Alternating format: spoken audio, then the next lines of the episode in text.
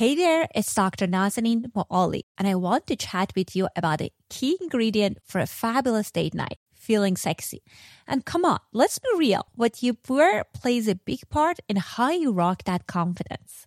That's why I'm thrilled to introduce you to Quince. Quince brings you premium European linen dresses, blouses, and shorts starting at just $30 along with washable silk tops, 40 karat gold jewelry, and more. And guess what? All their goodies are priced 50 to 80% lower than similar brands.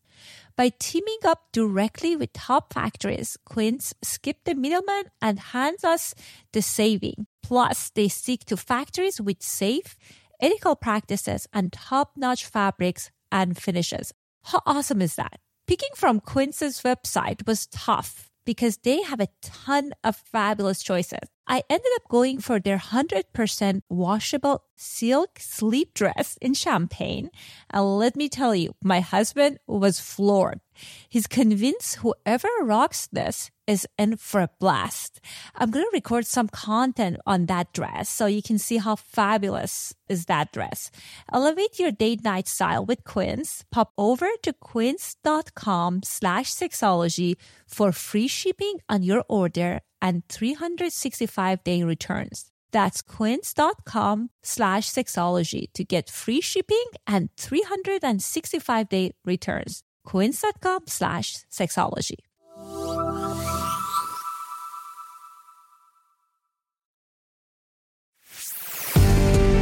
Welcome to Sexology, a podcast that untangles the science of sex and pleasure. And now, with this week's episode, your host, clinical psychologist, Dr. Nazanin Moali. Hello, and welcome to another episode of Sexology Podcast. I'm your host, Dr. Nazanin Moali. Today, we're going to talk about the process of coming out as a transgender I am joined with a friend and colleague, Mrs. Christine McInnes, who is a licensed marriage family therapist, and she has a passion for the challenges and celebration of sexual and gender identity for all age groups. As a certified LGBT affirmative psychotherapy provider, she has supported several transgender clients and families as they progress through the process of transition and acceptance. I am so grateful for people like Christine, clinicians like her that take the time to get the appropriate training to work with this population. Because honestly, the stories that I hear from many individuals that they transition is just horrifying about the stigma they experienced, the level of stress that they experienced, and honestly, the hatred from the society toward them. So I think it's extremely important to find a therapist that's familiar with this work. And we're going to talk about how do you know that someone is a transgender and it's just not a phase because you know, with our gender identity can be very fluid. And at times, parents contacting me, asking me about things. And as we work together about the child's sexuality and gender identity, and like within few months, that issue can automatically get resolved. The other thing that we're going to talk about is uh, what are some of the common comorbidity and the challenges that the population experience. And how can parents most importantly best support their children uh, when they're struggling with gender identity issues? Without further ado here's my conversation with mrs christine mcinnes Welcome back to another episode of Sexology Podcast. I am so excited to have my friend and colleague in the show today, Christine McInnes. Christine, welcome to our show. Hi, I'm so happy to be here. I was just sharing with you, uh, we were talking about before recording that how I was talking about how lovely and knowledgeable and skilled you are. And you were telling me like most of your clients are coming from word of mouth. and that is fantastic for a therapist. I love I love my clients and I think that the community, I've worked in the community for a very long time. I was a school counselor in the community. prior to starting my private practice. And I think people know that. They know that I'm there because I care, not because it's just a job for me. So I think that's gone a long way in helping me build a private practice. And you know what's interesting is you shared with me that you work as a school therapist for a while, and I know that you have a niche in working with transgender. So tell us, how did you get kind of interested and get got training in this area? Well, I've always been fascinated by LGBT issues overall. Even as early as my youth, I had friends, and you know, back, you know, I'm almost 50. So back in those days, it was scary, you know, that no one wanted to come out, no one wanted to tell. It was very terrifying to be different. And I had, you know, a few experiences with friends who were really traumatized about it, didn't want to share. And I think that's when it started to build my curiosity about this population, even though I'm a heterosexual female. I, you know, really do have this affinity for understanding differences among us. And I just feel like in our society, I've watched the change over the past 30 years to now, how accepting we're finally becoming, but how there's still such a long way to go. And as I started working with the LGBT population, when I really started working with transgender youth, I just fell in love with it. I think that you know even within the lgbt community they are they they have this problem with everybody accepting them and it's so amazing to me because here they are these poor people are just you know what they look like on the outside doesn't match how they feel on the inside is really the most simple way to explain it and yet we're so hard on them we're so judgmental we're so in fear when these when these people really are struggling so much i just find it amazing that our society is still giving them such a hard time as as a whole population. And I think that's where, you know, I've always cared about the underdog. I've always cared about people who were the most maligned in our society. And I feel that's where my love grew from it. Um, and then working with them, watching a person come in the door who a thought that they had a you know a, a severe mental disability, like this was this horrible thing, and then realizing, wait a second, I'm okay. It's just it's just appearance. It's not even who i am. Let's talk about who i really am and coming to a level of acceptance with it and then some of them transitioning and becoming and blossoming and becoming new people and then even bringing the family in because you know i usually will have some resistance there. There's a lot of grieving a lot of loss a lot of fear and getting families on board along with the client is the most beautiful work in the world. It really is watching someone come from a place of fear and then come to a place of acceptance through you know the, through the work is is probably one of the most beautiful things i've ever witnessed. And i don't know how to describe it really in any other way than that but it really these are just humans that have their outside appearance is not matching what they truly feel inside. That's all it is. And yet we're making it so much more than it needs to be for them. Right. And I think as you were talking about, I think that's very common that I hear that even among like LGBTQ communities, like when people going to like, and I send referral to different sexual minority groups for support, sometimes I find that like transgender clients, it's hard for them. It's because of the, they experience another level of additional layer of stigma. And it, it's very unfortunate. Yes. And it's so, amazing to me that people themselves who are maligned for many generations now choose to malign others. I, I just find that so interesting. Um, it's this like, you know, kind of dog eat dog world, I right. guess. But why is it that they're so hard on this group? And, you know, why is this group so so maligned? I don't understand. I, I have a hard time comprehending it and, and putting my headspace into it. Um, and I think that's why I'm so effective working with them because I always come from a place of affirmative, even when they're in, in a place of internalized, hom- you know, homophobia, mm-hmm. internalized transphobia. I, you know, can get them back to a place of acceptance on their own because that's a big issue that I'm finding with this population too.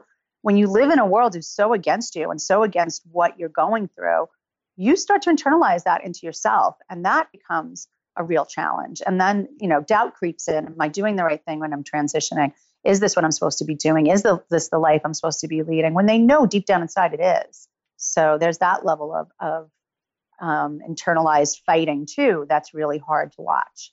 And I'm glad that uh, you are in the community as a support for people who are curious. They're kind of processing all these different layers of changes because at times I feel therapist biases can play into people's kind of processing their sexual orientation. I think that can be very harmful.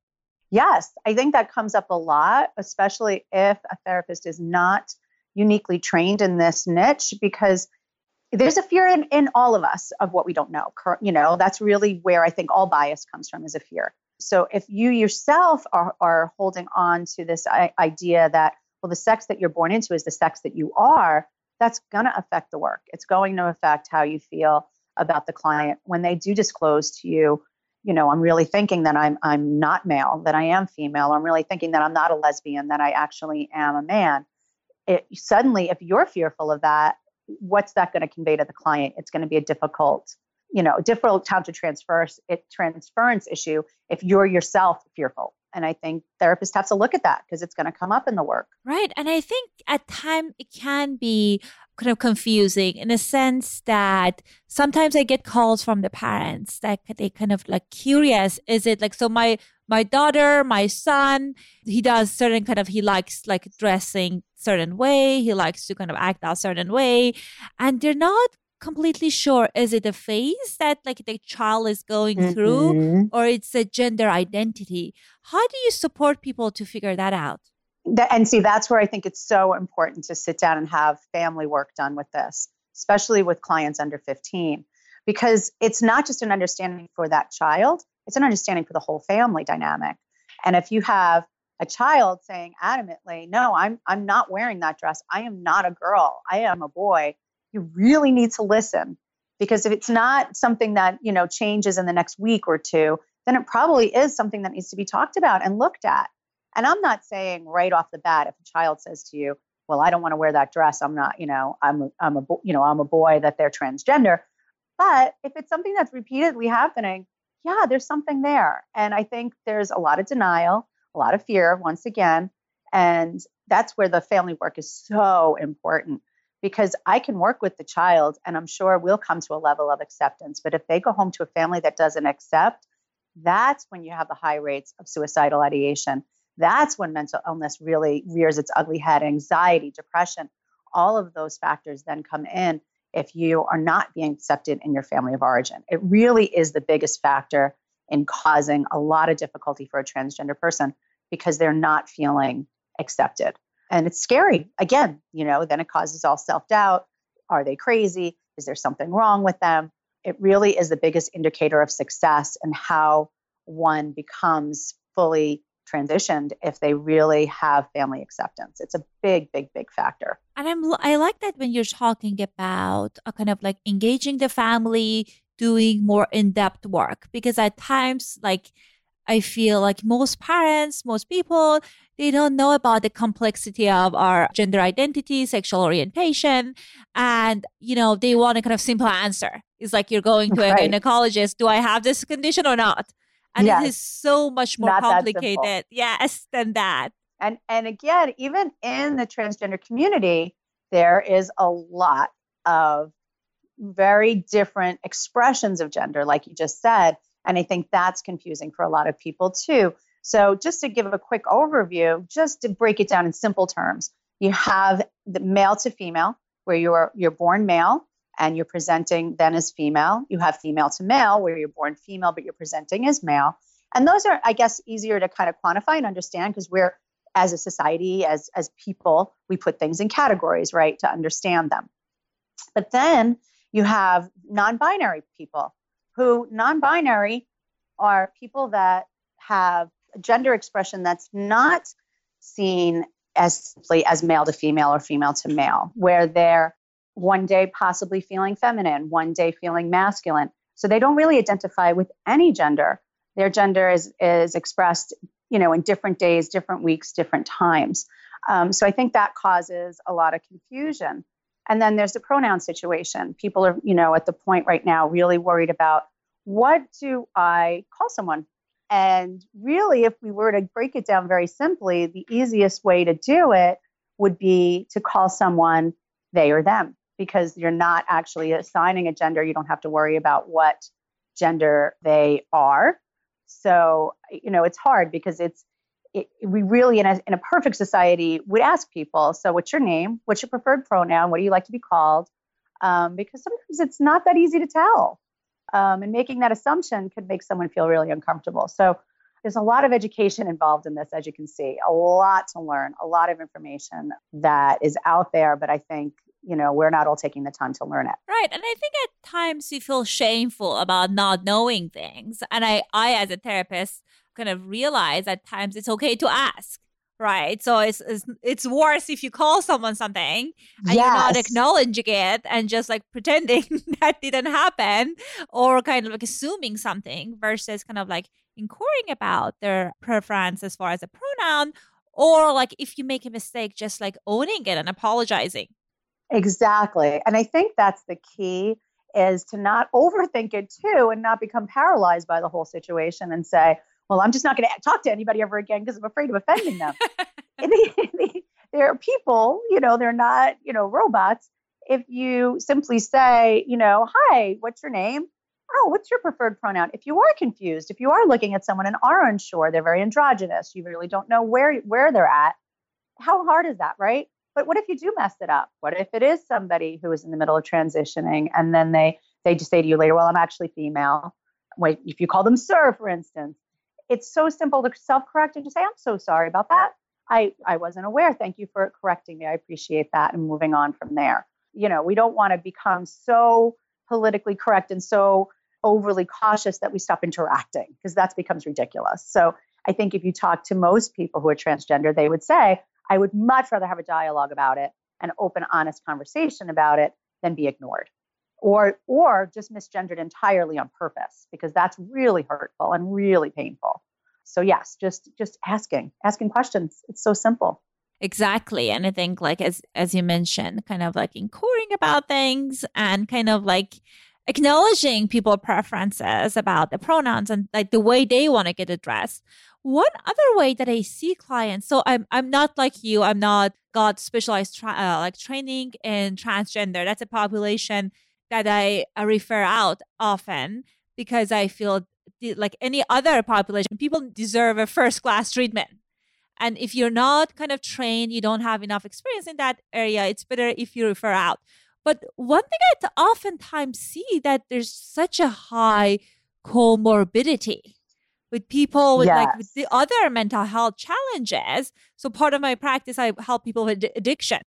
And at times I see that people kind of because of the stress levels that they had, individuals that identify as transgender, they struggle with suicidality, with substance use. So that those are some of the common ones that I see. And I know at least based on literature, they have the highest rate of suicide. So I want to hear your kind of experience about what are some of the common comorbidity that you see in this population. Well, I mean, you just covered two of the major ones. Um, there's definitely a lot of self medication initially if the person is really confused and doesn't exactly know why he feels or she feels so awful. Because a lot of times, if you, you know, especially now it's coming out more, but even as early as 10 years ago, people didn't know why they felt the way they felt. They didn't understand why they had dysphoria about their body or their appearance. They really literally just thought they were crazy that they were feeling this way because there was no discussion about it. It wasn't in the media like it is now. So I think initially what you were seeing is gender dysphoria, which is the actual, you know, the actual problem of feeling kind of trapped in the wrong body where you look in the mirror and it just doesn't match. You know, people, that's the first indicator that people do have possibly an issue with their gender and, and that their gender is more fluid than once thought. So that's the first, I would say the first thing that props up would be gender, you know, gender and body dysmorphia. But, you know, there's eating disorders, there's um, addiction because of the self medication, anxiety and depression, extraordinarily high because, again, there's even if they do understand what they're going through and are in process of transitioning, society doesn't understand it. And so they're getting very mixed messages that they're there's something wrong with them, even though they might be sitting in a therapist office hearing, you're fine, you're okay, this is healthy, this is good. They leave and suddenly the media is telling them they're awful and that they're, you know, that they shouldn't be doing this and there's something wrong with them. They're an aberration. They're hearing all these negative, horrible things about themselves, which is untrue. So I think you're seeing pretty much the whole gamut of mental health issues that can crop up, but they're magnified by this issue. And again, I don't believe they're magnified because the person is transgender per se. Think they're magnified because of how society is viewing it and how families view it and how they're being perceived by others. Their experience is would be probably just fine if their parents were affirming, their friends were affirming, society was affirming.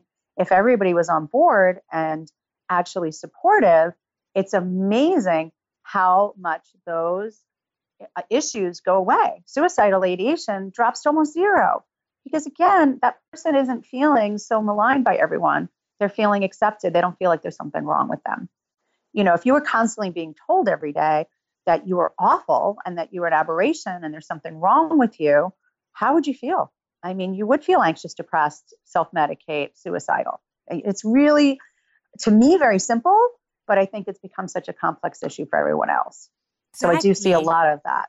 Yes, yes, and I and I love that you're emphasizing kind of like getting acceptance, uh, receiving acceptance in your family of origin, because unfortunately there are so many uh, hatred and misunderstanding yes. in the mm-hmm. society, and I understand that parents might be scared because maybe it was easier for them if they had a child that was identified as like cisgender or you know so because of like as far as navigating the situations in a unfortunately heteronormative like a you know that, that that's preference is on uh, like cisgender representation but at times i think it's important to kind of do uh, like support your kid as much as the as power that you have right? So you cannot right. change the society. It's important to engage in advocacy, but what you have power over is like support and uh, help your own children in this process. Yes, and that's a huge point that you just made. I think that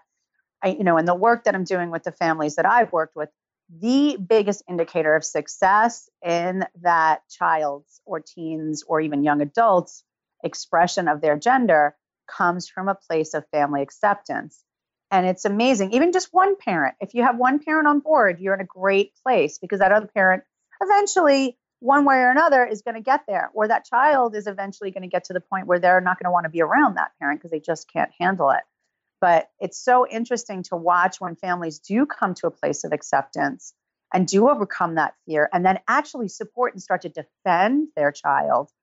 It is amazing the increase in self esteem, their their just whole ability to embrace themselves and just their ability to truly transition into who they need to be is is so it's just incredible. It's incredible to see. It's incredible to watch. Um, and if i could just emphasize for anybody struggling with a family member or friend who is going through transgender transitioning really to accept them and embrace them. Take them where they're at.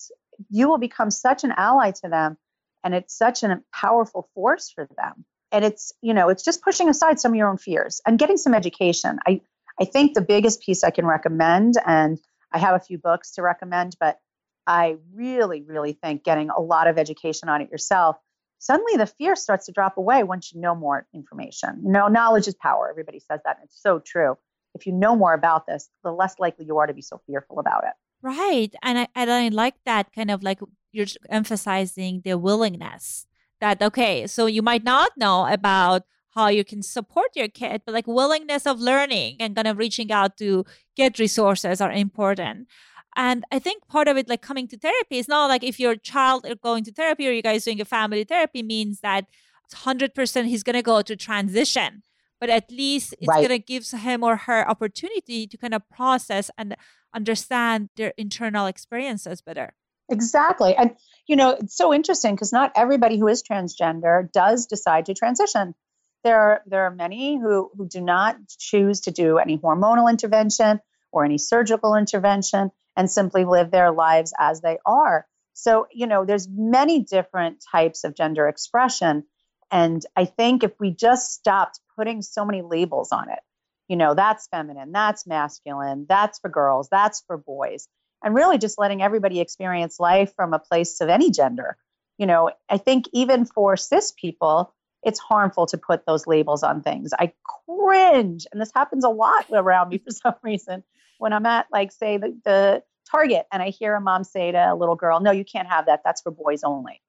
Or no to a little boy, Oh, that's so girly. Why would you want that? Oh, it kills me because, again, why wouldn't they? Why can't they have that? Why can't that be a, a, an expression of who they are? So, you know, again, I think it is a lot of this is very societal, and a lot of the acceptance issues really do come from a place of our society. And if we did live in a place where everybody was just very fluid about what gender represented, everybody be happier. You know, men be able to cry, women would be able to be welders. Why are these things so difficult for us to manage? I, I guess for me, it is hard to understand. And I, and I love how passionate you are about these topics. And it's true because unfortunately we hear all this message that this is the this is not a toy for a boy or girls cannot get or do this kind of profession. So that's something that we all need to kind of be more mindful of. So i guess the other thought that they have is so you're right part of the population that choose not to go through like even like coming out at parts of like america even i know we have listeners from all around the world. It might not be safe. But for people who decide to come out, uh, what are some of the issues and concerns that you notice that people are facing when they're going through the coming out kind of process? Well, it depends on the age of the client, but I mean, for our teens especially, we're getting there. I think some schools are more accepting than others, but I think just initially, simple as naming and gendering by using pronouns is a big issue initially because the person feels so uncomfortable being the other, you know, the other gender. When you misgender them, it's kind of a slap in the face and it makes them feel even more awkward and more uncomfortable and more upset with themselves. So, one of the biggest issues is making sure that everyone that is involved in that child's life, let it be a teacher, a pastor, you know, a coach, is really aware of what's happening and and has the the understanding that they need to use correct pronouns. They need to use the right name. Um, if the person has elected to change their name use their correct name. Do not go back to what they call is their dead name. Because again it's disrespect it's basically saying you don't accept a person as they are that you refuse to see that this is what's happening um, so i think that for you know is one of the biggest issues that crop up in the very beginning is just people being, you know, not accepting or people really actually right out saying what you're doing is wrong, this is awful, how could you do this? It's against the Bible. There's a lot of religious undertones that crop up, um, especially if the person comes from a more fundamentalist or conservative type religion that has a belief that this is is is abhorrent and and morally wrong. So there's a lot of internal struggles with that that's a very big one I've noticed too with religion um, as, and something that needs to be worked on. You know, and then just dealing with the comorbidity of some of the issues that they're experiencing, because generally they do come in at the minimum with anxiety because they are feeling so uncomfortable.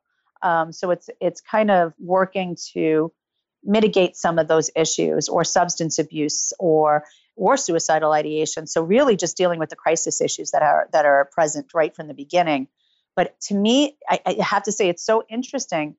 The more you work through the transition issue or the transgender piece, suddenly those comorbidity issues start to fade. The anxiety becomes reduced, the depression lifts. It's so fascinating to see that perhaps a lot of these mental challenges or mental illness challenges they're having are actually not really mental illness at all but really grappling with the fact that they are not the gender they were assigned at birth. That to me, I think, is the biggest piece of it, is seeing those changes. And I and I haven't seen, of course, enough clients to do a full research study on it, but uh, it's something that that really does fascinate me. How much do these mental illnesses that they present with start to go away once they acknowledge and accept and embrace who they truly are? Right. And the other thing that I'm very glad is like like the changes that being transgender doesn't it's not a mental illness uh, the no. same way that being a gay or lesbian is not a mental illness no but the diagnosis that we have is gender dysphoria that we kind Correct. of at times we use in, in kind of diagnosing people. And again, most of the time is just like helping people to navigate financial resources.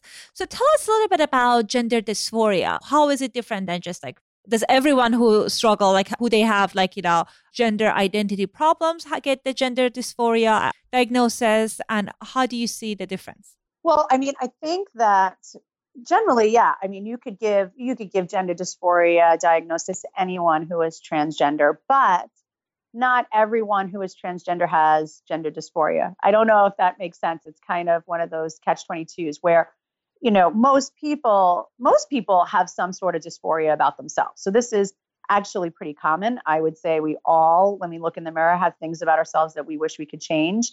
But for someone who has who is transgender it's really crippling it's to the point where mirrors are just incredibly hard to have in the home because looking at themselves you know, every, is a reminder every single time that that's not who they are so I think you know that diagnosis is is is a, a very real one, and it is an actual physical manifestation of the gender identity crisis. It really is just more the physical doesn't match the internal. So they're they're grappling with, you know, and especially I think it's really hard for those transgender people who are male to female and present as very manly. They're you know, six three, have a full beard, extremely masculine to society's views, that it's really difficult because again, inside they do not feel that way at all. And every time they view themselves, they view themselves as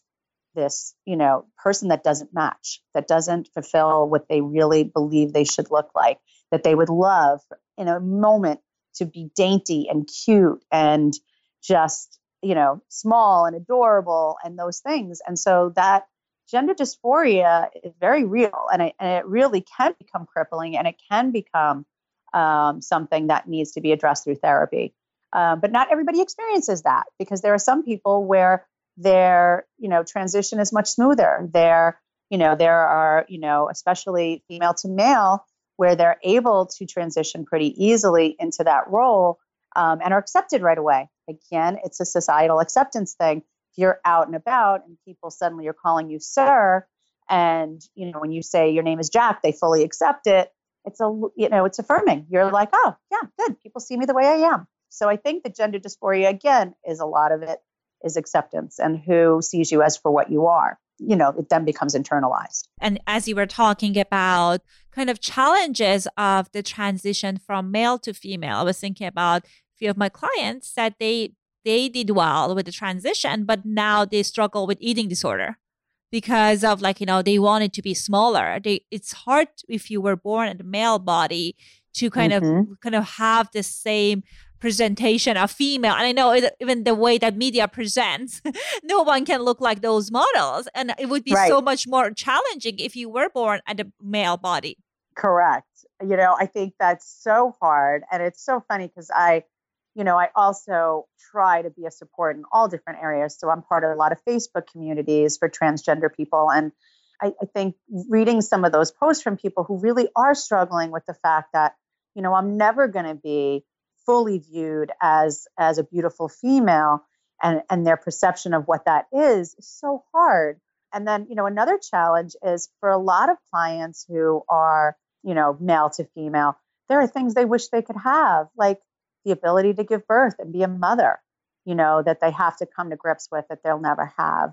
You know, so there's a lot of loss and grief too, I think, in this work. I think there's also loss and grief even in leaving behind their previous genders that they've been accepted by. You know, it's it's, you know, having to go through that hard road of realizing, wait a second, I'm losing my privilege. I'm no longer seen as a man. Um, now I have to be fearful for my safety. I have to worry that um, I'm not going to be taken seriously at work. You know, it's so funny. Even those little things that you don't think about every day. It's so funny, but watching clients realize that, or watching a, a female to male say, you know, I'm suddenly getting a lot more respect. It's really kind of nice. so it's, it's little subtle things that we don't even realize that we take for granted as part of our genders.